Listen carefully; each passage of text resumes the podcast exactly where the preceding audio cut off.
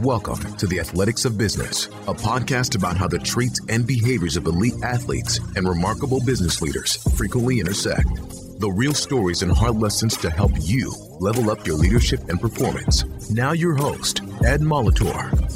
Welcome back to another episode of the Athletics of Business podcast. I am your host and CEO of the Molitor Group, Ed Molitor. And today's guest is back for his second episode. Notice I did not say his encore interview because this gentleman has an open invitation to join us on the Athletics of Business podcast. My father, Ed Molitor Sr., who previously joined us on episode number 83. And if you have not had the opportunity to listen to that episode in its entirety, because there is some incredible stuff at the end, just like there is at the beginning and then all in between, go back and listen to it. Okay, have a pen, have a notebook, take your time, really dig in because we get into a lot of great stuff and he offers a ton of value. Had amazing feedback on that interview. As a matter of fact, one of our top performing podcasts, just unbelievable stuff. And today, what we're going to do is we're going to jump into some of his favorite quotes. My father was known as a consummate motivator who developed a unique plan for thought management that impacted not only his players' lives, but the lives of those around him peers, friends, family members. And one of the things he would use as a teaching tool was quotes. Um, if you could say anything about my father, you could say a lot of things, but you could say that he was a reader. He is a reader, excuse me, a reader, a note taker, a constant, continuous learner. And what really makes him so special is he's a sharer. He's always looking to have those conversations wrapped around the things he learned and the things he implemented throughout his career. So, we're going to jump into what makes quotes so powerful and how he would use those quotes as teaching tools for his teams. And he does offer some things that you could apply immediately, whether it's in the business world, the athletic world, or even with your family. He's going to jump into something that he talked about and he did constantly. He's going to talk about what it means by breaking down his players' resistance with his persistence. And he'll share three things that shape a person and focus on the two that are controllable and what steps he gave his players to help change their attitudes. It's really cool. And I don't want to give too much away, but we always talk in terms of positive and negative attitudes. He jumps into productive versus non productive attitudes. And he'll talk about the power and what it means on feeding your mind on a daily basis. And I don't want to give too much else away. I want you to jump in, I want you to listen, uh, take great notes, and enjoy this conversation. Coach, welcome back to the Athletics of Business podcast. This is episode number two for you, and I'm really fired up to have you here. It's, it's uh, my pleasure. Uh, like I said, I always learn something uh, listening to your podcast, uh, reading your your blogs, and also talking with you. Well, you I appreciate that, but you you learn from talking to me because you're always teaching me something, and you learn from teaching. Is that not correct?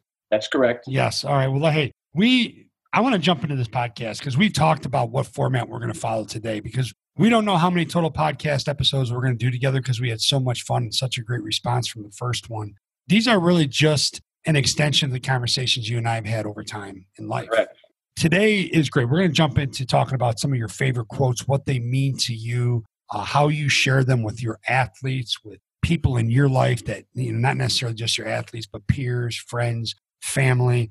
You know, one of my favorite moments when you were retiring, and it was your last home game. Uh, I almost said your last home game your senior year, but it was your last home game of coaching. And and just in case the, the listener did not hear the first podcast, how many years did you coach total and how many years were you at Palatine High School? I had a total of 42 years of high school uh, basketball and 32 at Palatine. Okay, so this was the last home game in your 32 years at Palatine, last regular season home game. Great game. After the game, we went out to a fine establishment. I believe at the time it was named Emmett's Tap House in downtown Palatine. And a ton of people came, ton of former players, family, friends, just a great night. And some of your former players presented you with this huge frame with six pages, matted pages of quotes that you had given them over the years typed up. And if I remember correctly, they were the original pages that you had actually handed out, six pages of them to your team. I believe it was 1981 or 1982. It was the 1981 82 season. Okay, talk about that a little bit. Well, as you know, in my lifetime, I, I've been a big believer in in reading about successful failures, and I started writing down quotes to use at some point in time. And as I look back on it, uh, that team in 81 82 was on the heels of a, of a super sectional uh, accomplishment the year before. Those, those players on the 81 82 team kind of sat and watched and observed and worked hard to uh, get us to that point. And during their senior year, their season, we were struggling with energy, I would say. They, they just, there was something missing. So I decided to gather all the quotes that I've accumulated through the years that I thought would be beneficial to them. And it amounted to six typewritten pages uh, that I gave to each player uh, during the season. And you don't win games or accomplish things, uh, as you know, Ed, uh, just by reading a quote. You have to understand what the quote stands for. You have to internalize it. You have to believe it, and then you have to take the necessary steps to to bring that quote possibly to fruition or, or make some sense out of it. So what I did throughout the at least the second half of that season, after I gave them the six pages of quotes, we would sit down at some point in time during the week and go through maybe six or 10 of them that I thought were important at that particular phase, whatever we were going through as a team. We would ask the players to stand up and, and tell us what they thought about it and, and uh, trying to get to internalize it and look for ways to develop some positive energy that would keep them going and, and, and working together and succeeding together. And when Tommy Carlucci and Rick Brandt and Todd Peterson presented the, the frame with the quotes on it, I was taken aback. I thought to myself that, uh, you know, maybe I made an impact on their lives other than just on the basketball court, that I gave them a platelet or a, a format where they could possibly use uh, in their adult life. And I never dawned on it at the time when I when I gave it to them and we went through them. I was just trying to get them to play a certain way together, and I thought this would help. And, and that's one of the ways I believe you truly measure success in terms of the level of impact you have, and not in the short term, but in the long term. I'm curious, do you think a lot of that stemmed from the fact that you took the time to be intentional about getting them together and having them stand up and take ownership of what their thoughts were on the quotes and what the quotes meant to them at that point in time during the season? There's another quote in here uh, the dogs bark, but the caravan moves on.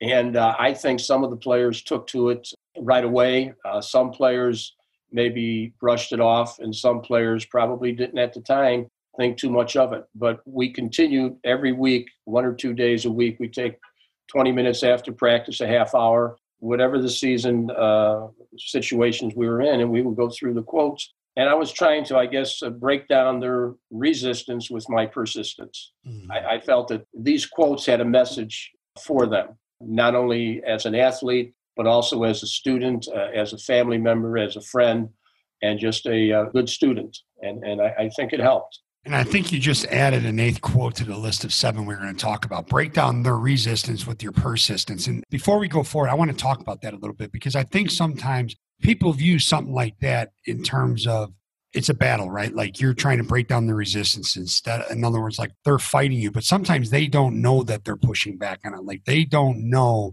that they're not open to learning what it is you're teaching. And your persistence is the fact that you believed in something so much that you are continually going to be feeding them this information and equipping them with these tools. You were so convinced that it would help them that you persisted. Can you talk into that a little bit? Like, was it hard to turn that corner? I thought when I was coaching that uh, a person is a product of three things. Uh, number one, they're, they're a product of genetics. And you can't change a person's genetics. Uh, you can't make them any taller or any quicker. You can make them a little bit quicker, but they are what they are. But the other two factors is number two would be their environment. When they go home, their environment is different than the environment they have in school. Okay, when they go out with their friends, the environment is different than what we try to create in our basketball program. And the third thing I think that uh, impacts a, a, person's life is their is their attitude, is their attitude of mind. And uh, I, I made a very persistent effort every year to create a practice environment that was conducive to learning, that was built on trust and respect, and uh, very, very definitely try to convince them the impact that our attitudes has on our performance, not only our athletic performance, our academic performance, uh, socially. So I, I, did a lot of reading, which would be a, a part of another quote on attitude and the impact it has on us. That was my mission. I don't care how good a team we were, how many games we were going to win they were going to understand that you can change your environment, you can change your attitude of mind, And that is what's going to help you become successful. And I think that leads right into the first quote that you wanted to share with us is that the greatest discovery in my generation is that man can alter his life if he alters his attitude of mind by Dr. Williams James. Can you talk about what that quote means to you? And you just did a little bit. Can you kind of expand on that? Well, Dr. William James was a Harvard psychiatrist, and, and the year he made this uh, statement, I think, was around 1917, and that was pretty much around the time of the invention of the of the automobile and also the telephone. So you think about the greatest discovery in my generation in the early 1900s is that right. a person could alter their life if they just altered their attitude of mind. That convinced me that I needed to learn everything I could about what an attitude is. And everything I could read and, and talk and listen and, and observe, I did. And we gave the kids steps on how they can change their attitude. We mm-hmm. just told them that attitude is a habit of thinking. It takes 21 days to change a habit. So it's not going to happen overnight, but you have to work at changing your mental habits, your thinking, the same way you would change a physical habit of, of dribbling a basketball, of shooting a basketball. It takes time and it takes patience and it takes persistence. But I'm not going to let you not buy into it. I'm going to continue to you finally become convinced that you control your attitudes. And peak performers are disciplined thinkers.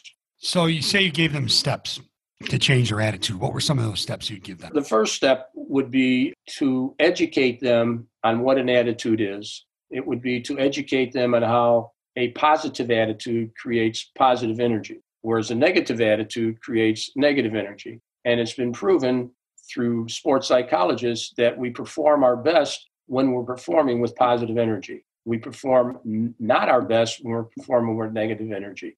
After a few years, kids were thinking, well, you say I have a negative attitude. Does that mean I'm not a good person? No. A negative attitude is a non productive attitude.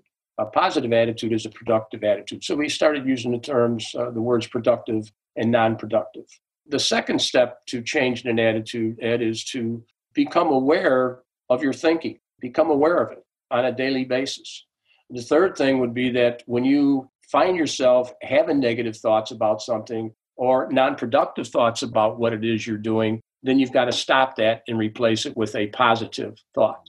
I think that's one of the biggest challenges, right? Like people start going down this rabbit hole of negative thought and negative thinking, especially right now. Everything we're going through, we're just surrounded by all this negative BS social right. media, the news, printed media, digital media, peers, friends, family members. I mean, people just, eh, you know, it's like they're just, they, they become overwhelmed and they can't stop the, the, that train wreck of negative thinking. What, what are some of the ways that you can do that? Well, I think in terms of athletics and academics, and that I found that if they would use affirmations, okay, and as you know, an affirmation is an act of expressing a positive thought. I just think that they have to write down the attitude that they want to achieve. What do you want to be like? Okay, I want to play with confidence. Okay, well, then your affirmation should be I am playing with confidence. And we encourage them to write these affirmations down and say them out loud 20 to 30 times a day. And pretty soon you start believing that you're playing with confidence. I play relaxed under pressure. I am playing relaxed under pressure. And the affirmation should be in the present tense. Present tense, right. Right. It, it can't be I can or I will, mm-hmm. but it's I am. Mm-hmm. And then we had them write it down. We, you know, encouraged them. Now, did they all do it? Probably not. But this is something that's going to take time. It's not going to happen the first day. The habit takes 21 days to change until you feel comfortable. And then you start observing their behavior is their behavior at practice uh, congruent or incongruent with what uh, we're working on? And I think coaches have to observe, teachers have to observe. If, if the person say I'm changing, but is their is their behavior in line with what they're saying? And how significant, though, is it, if you can talk a little bit about this, because this is something you pounded into us over the years, and I believe it wholeheartedly, that how you do things off the court is the same way you're going to do things on the court. So their attitude and behavior off the court needs to be congruent with what you're trying to teach as well, correct? Exactly. And you know yourself that all students don't necessarily like all classes, but you have to find a way, just like you don't like all the drills you're going to do, you have to find a way to make that class, that drill fun. And fun is one of our basic psychological needs, you know, but learning is fun. Improving uh, in a skill set is fun. Getting stronger is fun. Working hard is fun. Studying is fun. And we try to make a game out of it. Right. And so many things came to my mind. And as we talk about this, how important in terms of changing the attitude, because you made it very clear early on that association becomes assimilation, right? And right. association becomes assimilation. You assimilate what you associate with, not just who. So, how important is it that you change the people you hang out with? You change the things that you're reading, you change the things that you're watching, you change the things that you're listening to. How significant is that in changing your attitude? And if you do that and you're, you're true to it and you're disciplined in it, how much will that accelerate the change in your positive attitude? Well, I think it would change it tremendously. But I, I think uh, when you say association becomes assimilation, if you want to be a positive thinking person, you've got to hang with positive thinking people. You've got to feed your mind on a daily basis. And a lot of times I, will ask a kid, how much do you spend per day eating food, feeding your body? You know, how much you spend for breakfast, do you think? How much you pay at lunch? How much do you pay at dinner? Do your, does your meals cost collectively for your parents? And then I'll say to them, but okay, how much do you feed your mind on, your, on a daily basis? What are you doing to improve your attitude of mind? What are you doing to improve your outlook on life, your outlook on where you are right now? You know, and, and I, I think it's an ongoing process. It's it's you got to do it day after day after day after day. And all you can control is what you do and how you do it and where you do it and when you do it and why you do it at practice and at your team meetings and in the locker room before games, at halftime of games, uh, after games. And hope that when they leave, that some of this is starting to think in. And I found that the more players on your team in your program that understand the core values you're trying to teach and try to impart, the more cohesive the team is.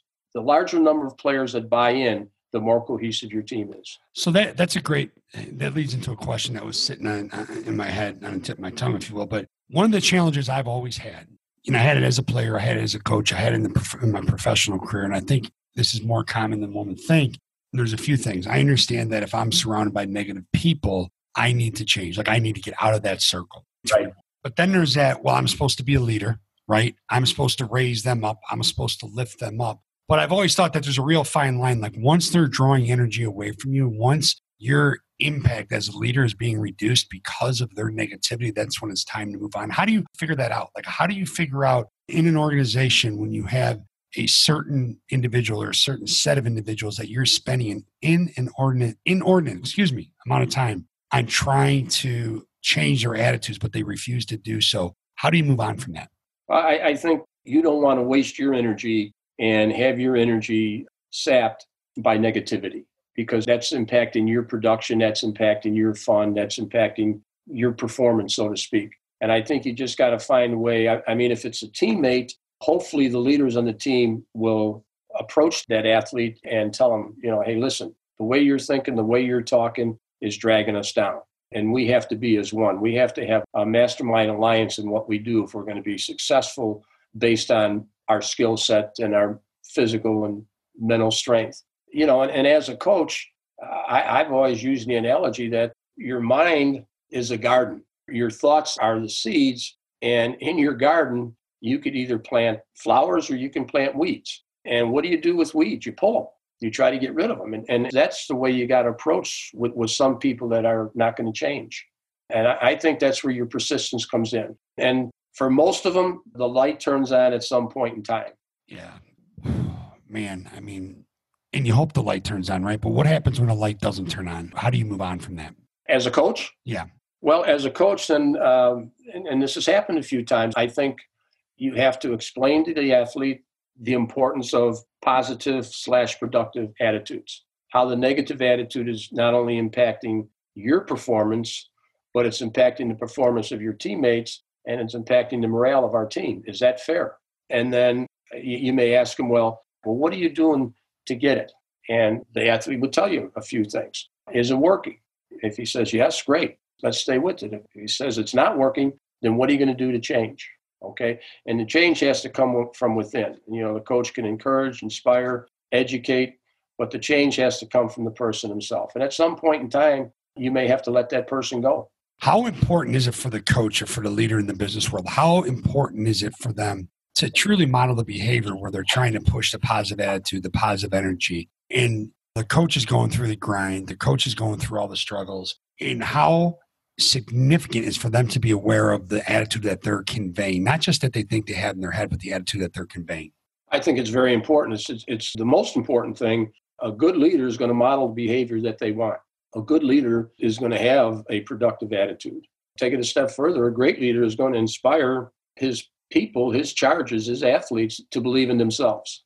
Not just to believe in the leader, but to believe in themselves. And and as I look back on it, that's basically what I tried to get these uh, athletes to do is to believe in themselves, believe in their ability, believe in their talent, believe in their strength, and minimize thinking about things you can't do. And you know, I'm gonna, I'm going to jump into another quote because I think this leads okay. into we we both love the book Leading with the Heart by Coach Krzyzewski, and there's there's a whole chapter on this in the book, uh, and it's a quote of his: "A team is like a fist." Can you jump into that for us? Yeah, a team is like a fist, and what he was saying he explained there was, there was five qualities that make a team great. One would be caring, two would be um, communication, three would be collective responsibility, four would be pride, and the fifth one would be trust. And he said any one of these qualities alone is powerful. But when you put these five qualities together in a cohesive team, it's omnipotent, it's most powerful. And, and I got a, a couple of funny stories to share this quote. And obviously, we incorporated it right away into our program. But years ago, our football coach asked me if I would speak at breakfast for the team on homecoming day. And breakfast was in the cafeteria, so I, I said I would. And as I was driving in, I'm thinking, now what am I going to say to 80, 90 football players that's going to make any sense coming from a basketball coach? So after breakfast, he introduced me, said a few words, and I explained to him, I said, I really didn't know when I was in the car what I was going to say because I had so many things on my mind. But I want to, I'm going to share a quote with you. A team is like a fist. Now, I'm standing up in the cafeteria and uh, they've got their jerseys on, their game jersey on. And I said, This is a quote I got from Coach Krzyzewski, the basketball coach at Duke. And I explained the five qualities to him. I said, Now, you guys have struggled a little bit early in the season. But tonight's game is very important because it's your homecoming game, and you want to you want to do the best that you can to win the game. And and obviously they all agreed and smiled and and kind of energies jumped up. I said, okay. I, I said, now here's what we're going to do. I said, I want you to hold your hand up, okay? And we're going to say that the first finger, your index finger, are all the players that are on offense. If you're predominantly an offensive player, whether you're a starter or a backup or whatever, please stand. So many players stood up. I said the middle finger is going to represent the defensive players, defensive team. All those players stand up. And the ring finger is going to represent the special teams players. Okay, so if you haven't stood up because offense or defense, and you're on a special team, whether it's the punt team, return team, kickoff team, whatever it is, stand up. So now we got three fingers closed. Took my little finger, I said, now the little finger represents the managers and the statisticians. I want you guys to stand up. So now we got four fingers closed. And I asked them, I said, uh, I, I, said, fellas, do we have a fist yet? Now, all these guys are standing up by their tables with four fingers closed. I said, do we have a fist yet? No. I said, well, what do we need to make the fist work? The coaches! The coaches! yeah, and they went crazy. That's awesome. So that night at the game, and you know I like to stand on the sideline and walk up and down and see how players are interacting and stuff like that. And I get a better view of the game when it's at the other end of the field. All through the game, every player that was on the sideline raised a fist. Wow. Somebody had two fists up. That's awesome. And uh, that was it. They won the game. And uh, funny story. They yeah. talked about it for a couple weeks afterwards. That's and awesome. coaches, coaches, and the coaches were shocked. there they are, all these players standing up and you've got I don't know how many coaches, seven or eight, yeah, plus the, our trainer yeah. sitting down there looking around like, what is this guy doing now? You know, and uh, so we got a big laugh out of it. The other thing we did with the fist is uh, one year we decided that our team was going to split up into, into five teams, maybe three players on a team, maybe four players on a team, depending on the number that we had that particular year. And you're going to take one of the qualities and you're going to do a little skit. Okay, so one one group of players took caring, one group took communication, one group took uh, collective responsibility, and then the other one took pride and then trust. And you could also make it a six finger by throwing respect in there. And they they put a skit together and we filmed it. And some of it was done in the weight room, some of it was done just players interacting and talking. And then we showed the video at Parents Night, that the, the meeting we have with our parents in the program to kick off the, the season. And I tell you, it was hysterical. We showed it in the cafeteria. People were going crazy. It, it was fantastic. But I agree with that. You take those qualities and alone, they're powerful. But you put them all together. If you have a team that that embraces these qualities and lives these qualities and practices and plays with these things, that's a cohesive team. That's a selfless team. Yeah, there's so much to be said about that. And I, I like Coach K's analogy too. We've talked about this. Is you know if you take one or two of them alone, it's like slapping someone, right? And if you if you take all five together and you make a fist, your punch is that much more powerful. Right. I like that a lot. So that segues into what are some of the better moments that you've taken from this quote here? The coming together is a beginning, staying together is progress, working together is success by Henry Ford. Well, when you think about it, it's hard, challenging, rewarding, and fun to put a team together because you're taking 15 to 18 kids on a varsity basketball team. You're taking that many different personalities, that many different environments that they come from, that many different mindsets. So I think the first thing you do is you're coming together. Okay, we're together. And you may win a couple of games, like that 81 82 team. That was a prime example of that. They came together at Thanksgiving time and we won the Thanksgiving tournament. But then, you know, they thought, well, hey, we're great. Then we lost our next three games. Okay, so we came together, but were we staying together? Guys are starting to go their different ways. Okay, and then we won three more games after that before Christmas. So now we think we're on a roll again. Okay, and then what happens? We get upset the first game in the, in the Christmas tournament, and we went on. We still we came together, but we haven't stayed together yet. So we made some personnel changes, and then we started clicking and, and getting better and better. And the guys that let their guard down that maybe stopped working as hard or stopped paying attention to detail or stopped being consistent and sustaining their effort, they took notice and stood up and say, hey, I better change or my playing time is going to become less and less. Right. So then we then we started staying together, and then all the way up to the end, uh, we finally started working together. And the result was we went back to another super section that that same year. Mm-hmm. You know, and and I I think that's where the quotes came in, and that's where these guys worked and worked and worked, and finally believed in each other and worked together. And and I think that's significant, and and uh, we've used that a lot. Yeah, and that that's so rewarding when you see that happen. Where was the biggest challenge? I mean, was it the coming together part? Was it the staying together, or was it the working together? Well, where was the biggest challenge? The biggest challenge was staying and working together coming together is easy because it's the beginning of the season and they all enjoyed playing basketball, mm-hmm. not necessarily working up to our expectations, but they enjoyed the camaraderie of the team. They were together. And, and again, uh, that's another psychological need is belonging, love and belonging. And, and they belonged to each other, but it didn't get beyond that for quite a while. Then we, we stayed together, stayed together, not that we didn't come to practice or it, their thinking started coming back together, was staying together. Okay. And then once their thinking mixed with their work ethic, then it became very positive energy in the gym.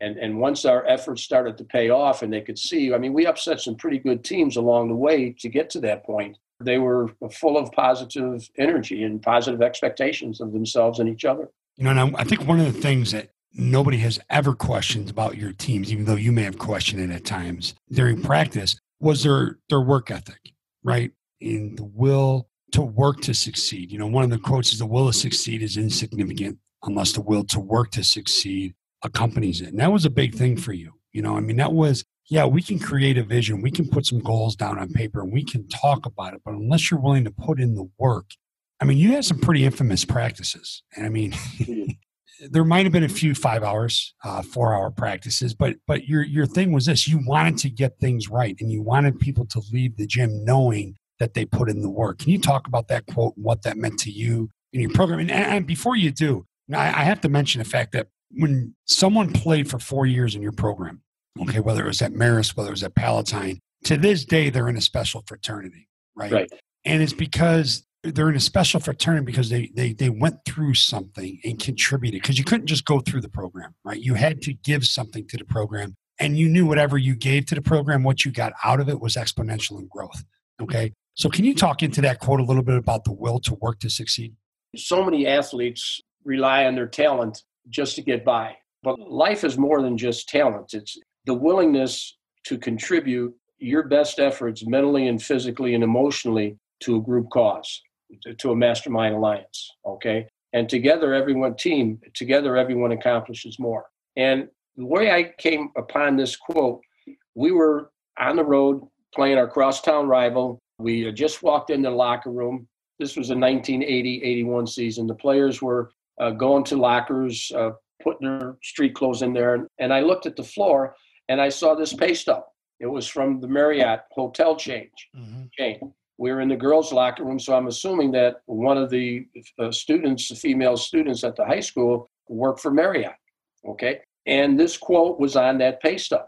And I picked it up and I looked at it and I thought this could not have come at a better time because we were kind of going through the motions. It was before Christmas tournament. Yeah. And uh, again, we had won our Thanksgiving tournament. Then we played some better competition and lost three in a row. And then we we won three in a row going into the Christmas tournament. So anyway, I looked at it and I thought, my God, what a blessing this is. And I read it to our kids. Mm-hmm. Okay, this is before we went out on the floor. And I said, fellas, this is going to be our quote, our mantra, our mindset for the rest of the season. And we need you all on board. Okay, so it was. Not many people are willing to work to succeed. And you know yourself that if you have the proper attitude and the proper growth mindset, and you are willing to put in the time and the effort and the energy, you're going to be successful relative to your goals and and your potential. And that team, you know, uh, at the Christmas tournament, we beat uh, a team that had won the state championship the year before and had three starters back, three very good starters, and uh, we ended up getting upset in the second game, and then we came in third for the tournament. But that was it. The will to succeed is insignificant. It's not important unless you're willing to work to accomplish it. And this is something that I learned through the years from the successful coaches and the successful athletes, the players. They have an unparalleled work ethic. You know, you talk about unparalleled work ethics. And one of the things I've always admired about you, and I say this as a, as a son, I say this as a, as a peer, I say this, you know, as a mentee, however you want, as a friend, but was your, your, your work ethic and your, your attention to detail and your commitment to getting things right. And there's a quote on here by Vince Lombardi how can you not love Vince Lombardi quotes, right? Right. The quality of a person's life is in direct proportion to their commitment to excellence, regardless of their chosen field of endeavor. Can you talk into that a little bit? I learned that there's three universal questions somebody asks of each other. Can I trust you? Are you committed? And do you care? Okay. And I think that those three questions kind of encapsulate the life. quality of a person's life. Yeah. So is a commitment to excellence.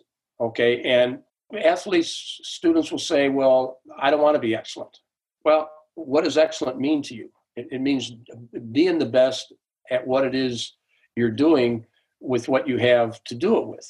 In other words, excellence is not something that starts automatically. I mean, you've got to build up to excellence. Excellence is like climbing a mountain. You don't start at the top. Okay. And I think excellence is a, a reflection of a person's attitude. It's a reflection of a person's care. Okay, it goes back to the work ethic. It goes back to trust. If you're committed to excellence, then people can trust you as long as it's not selfish excellence that you're you're striving for. If you're committed to team excellence because you want to be uh, good at what it is you're doing, okay, and I think it is a perfect measure of a person's life, the quality of a person's life. And then that's something I've always tried to instill in our, our athletes that you're part of something that's bigger than you are. Mm-hmm. Okay. And if you want to be part of that something, you have to be all in. It can't be, you can't just stick your foot in the water and say, oh, it's too cold today or it's right. too this today. You have to jump in and be ready to do anything and everything you possibly can. Well, and that that leads perfectly to one of our all-time favorite coaches, Hubie Brown. His quote, and you said it earlier, referenced it earlier, right at the beginning of the podcast. And this is something when you talk about legacy, you talk about leaving your jersey in a better place. That doesn't mean it's always going to be smooth sailing. That doesn't mean that everybody is going to jump on the bandwagon, you know, at all times. It doesn't mean that there aren't going to be people that give up on you at the first sign of adversity. And it's the dogs may bark, but the caravan moves on. And this is something that you and I have seen shown up in our lives uh, individually, collectively. We've seen it time and time again. Talk about the significance. Like it sounds funny, right? Like it sounds right. like that was one of our rallying points as a team. When we would struggle, that was one of our rallying points. Okay, the dogs may bark, but the caravan moves on. Basically, screw them, right? We're right. going to keep going. But there's a lot of significance behind that. I heard this quote from Hubie at, at a clinic. He was talking about motivation and for first of all, let me backtrack. I, I taught many continuing ed courses to uh, teachers and coaches and what have you through the years, probably about 15, 16 years before I retired. And I threw this quote out at him, and, and woman says, Who in the world is Hubie Brown? and I, excuse me?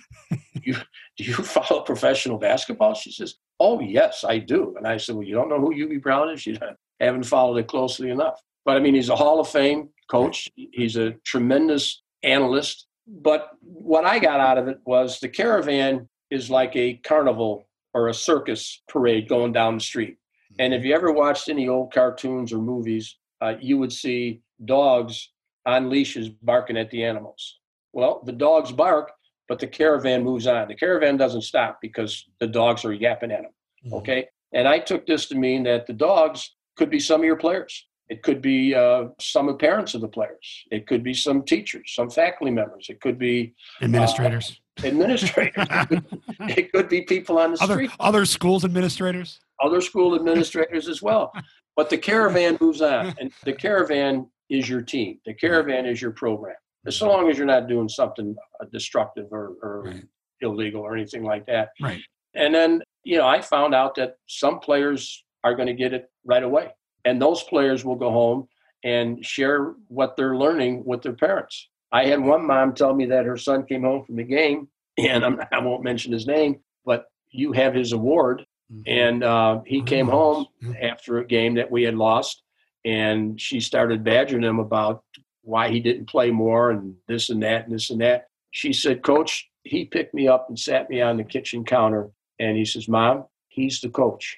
He does what he thinks is best for our team end of conversation about this. And I think the good players, the kids that buy in, will go home and and at least share what they're learning about things other than just basketball. Okay, they're learning things about life. They're learning things about behavior. They're learning things about attitude. Some will get it later. Some may get it in college. Uh, some will get it in their adulthood. And the dogs that bark, some are never going to get it. Yeah. You know, it's funny because you see it, you talk about the dogs will bark, the caravan moves on, and, and you see it show up in the business world. You see it show up in in the athletic world, and I think, and I'm not going to, I don't want to timestamp this just yet, this podcast, but you see everything that's going on in our world right now, right? And it's going to lead into the last quote where I'm going with this. Like you see where where we are right now, and there's so much garbage, there's so much junk, there's so much nonsense going on right now, and I think we have forgotten collectively as a country, and I think there's businesses that collectively have lost their true north but I think we've we have forgotten what greatness is comprised of. And that's not just, you know, how we're acting and how we're behaving when things are going really, really well. Right. And one of the right. things that I think help, you know, makes you stand out and all the great coaches and great business leaders in my mind that stand out from the rest are the fact that their people know that they can go through to them during the toughest times, right? Because it goes to the last quote where the ultimate measure of a man is not where he stands in moments of comfort,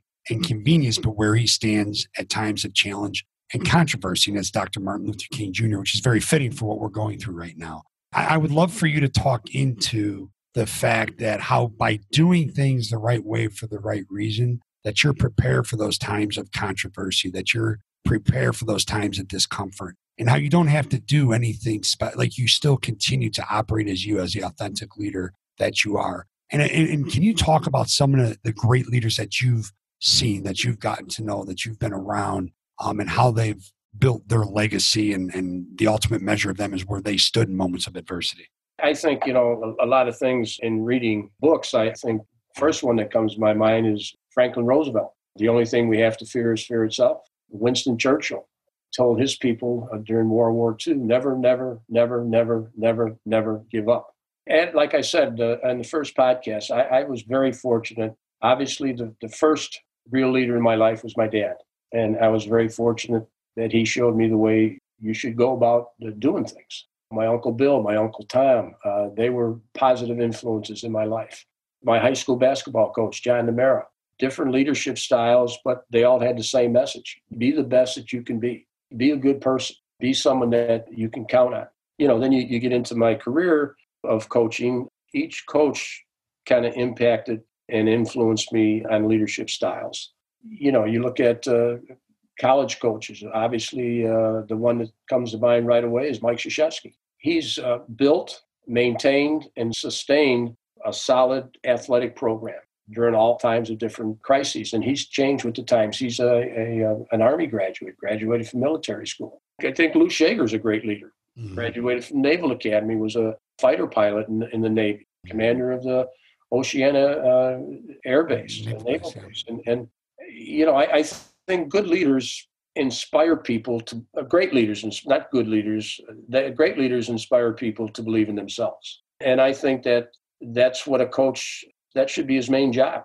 Her main job is to, is to inspire your athletes and teach your athletes the the importance of believing in yourself believing in your self-worth believing in your skills your talent uh, believing in your contributions and not that you're trying to uh, sugarcoat anything you're, you're trying to explain to them what they have and what they do have, what that could lead to if they do certain things. But I think Martin Luther King's great leader. Look, look at the followers that he had in that, that march in Washington in 1963.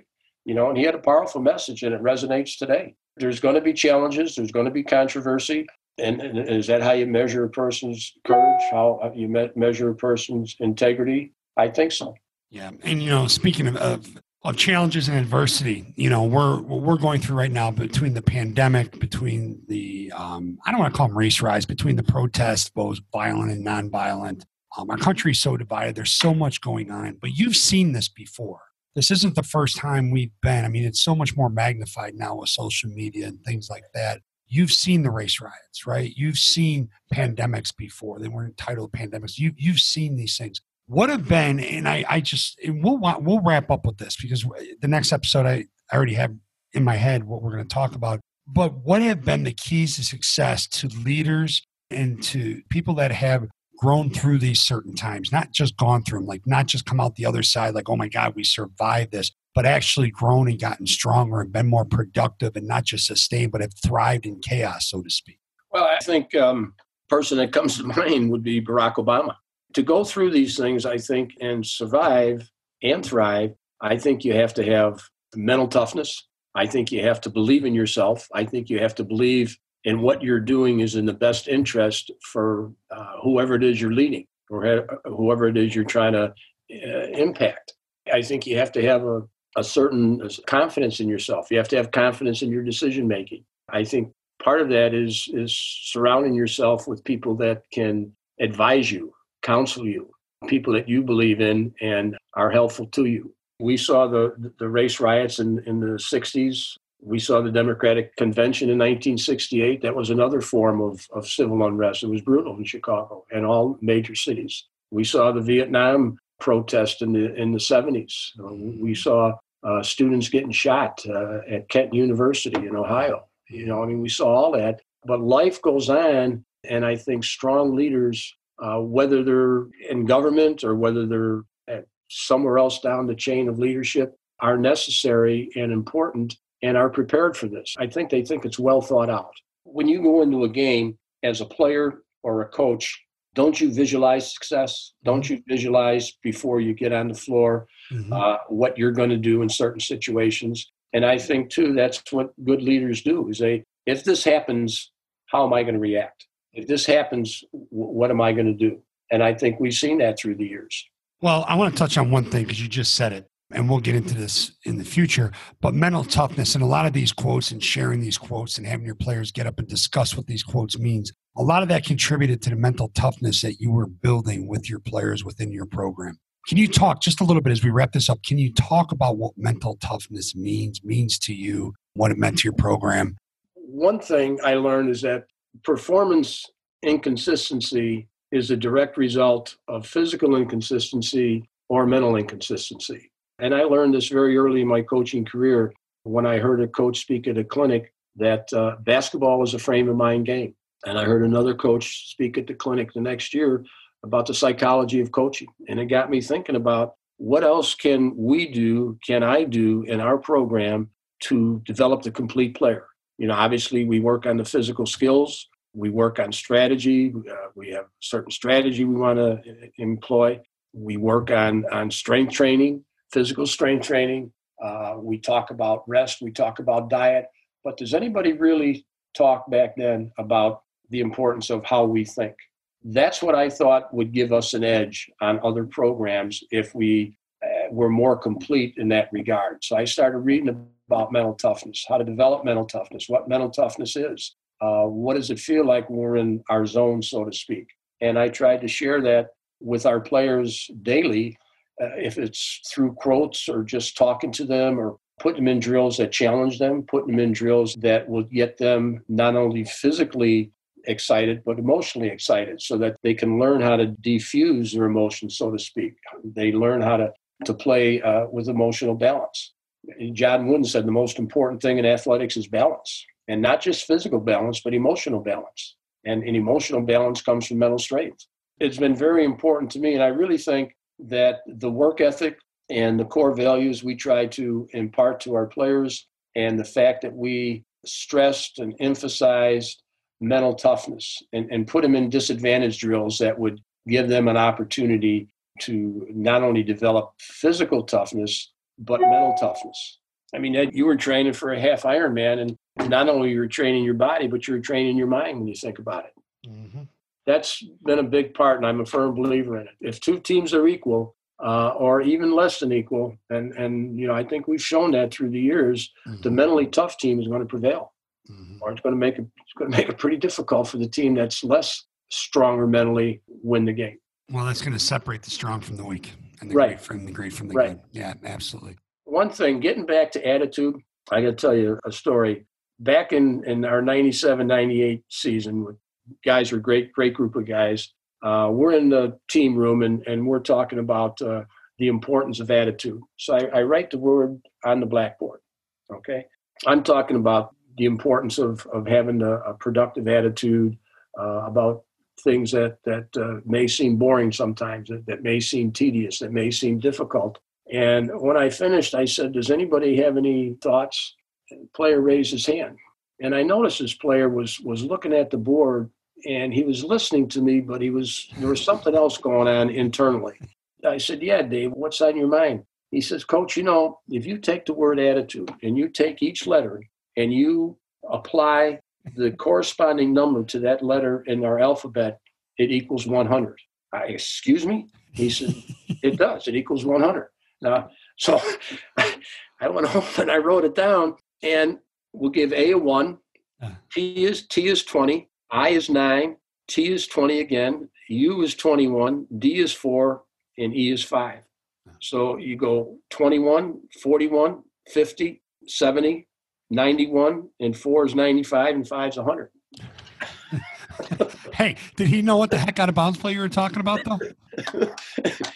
no, he, oh, he, awesome. he, went on to an Ivy League school and, and uh, played football. Oh, but uh, so you never know what they're thinking. Right. You don't, right. you, you, don't, you don't know. And I, I think part of being a good leader is you're, you're vulnerable. I mean, athletes are vulnerable, right? I mean, they're out there performing in front of a group of people, being criticized, being wrote up about in the in the newspaper or magazine or, or whatever. Uh, but coaches are vulnerable too. Leaders are vulnerable, and I think that gives you a point of being connected. Mm, We're all vulnerable. We're all in this together. Absolutely. Yeah. Absolutely. And we'll talk a lot about that when we dive into um, coaching, you know, and, and what evolves into that, what goes into that, and how to be not just an effective coach, but an impactful coach. And we talked about that obviously in the first podcast. But vulnerability is such something that you and I talk about quite a bit and how it makes you powerful and not powerless. But coach, I cannot thank you enough. I feel like we're sitting uh, in the same living room talking or sitting on the pier or whatever. Um, what right. It's but, always uh, fun. It is always fun, and uh, I appreciate it greatly.